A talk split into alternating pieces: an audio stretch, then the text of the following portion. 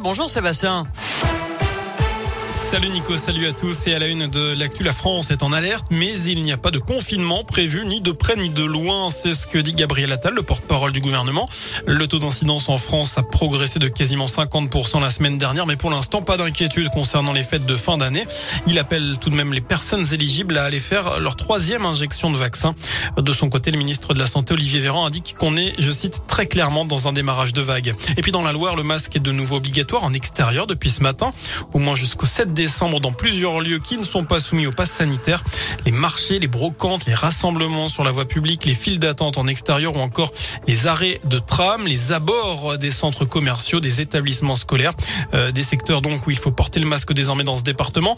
Justement, faut-il rendre le port du masque obligatoire à l'extérieur partout en France? C'est la question du jour sur radioscoop.com. Vous avez jusqu'à 19h pour répondre sur notre site internet. Une nouvelle mobilisation des agents de sûreté de l'aéroport de Clermont. Ce mardi, un préavis de grève a été déposé au niveau national. Selon les syndicats, le mouvement est suivi par 98% des agents en Auvergne. Ils contestent notamment la suppression d'une prime correspondant à leur 13e mois. Et puis les robes noires sont également en colère. Les avocats se mobilisent aujourd'hui. Ils se sont rassemblés partout en France et notamment à Clermont pour protester contre une loi qui, selon eux, remet en cause le secret professionnel. L'hypothèse du suicide confirmée dans la mort d'un détenu de la prison de la Talaudière près de Saint-Etienne jeudi soir. Retrouvé mort dans sa cellule, ce jeune homme de 27 ans domicilié dans le Puy-de-Dôme était mis en cause dans une série d'agressions sexuelles et de tentatives de viol dans la Loire et en Auvergne justement.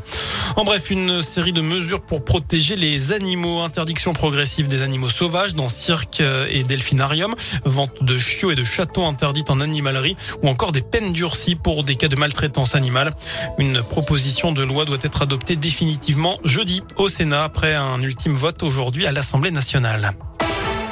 On passe au sport, désormais à commencer par euh, du football, un dernier match sans enjeu pour les Bleus.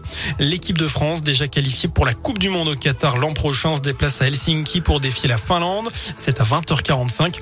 Les Finlandais, eux, jouent une place en barrage.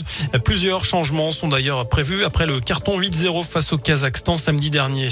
Du basket à suivre ce soir avec les 16e de finale de la Coupe de France. La chorale de Rouen va défier Paris, club de Pro B à partir de 20h. Vichy Clermont, de son côté, euh, pensionnaire de Pro B, affronte un membre de l'élite Chalon-Reims. Enfin, une vache de la région Auvergne-Rhône-Alpes devient l'Igérie du salon de l'agriculture.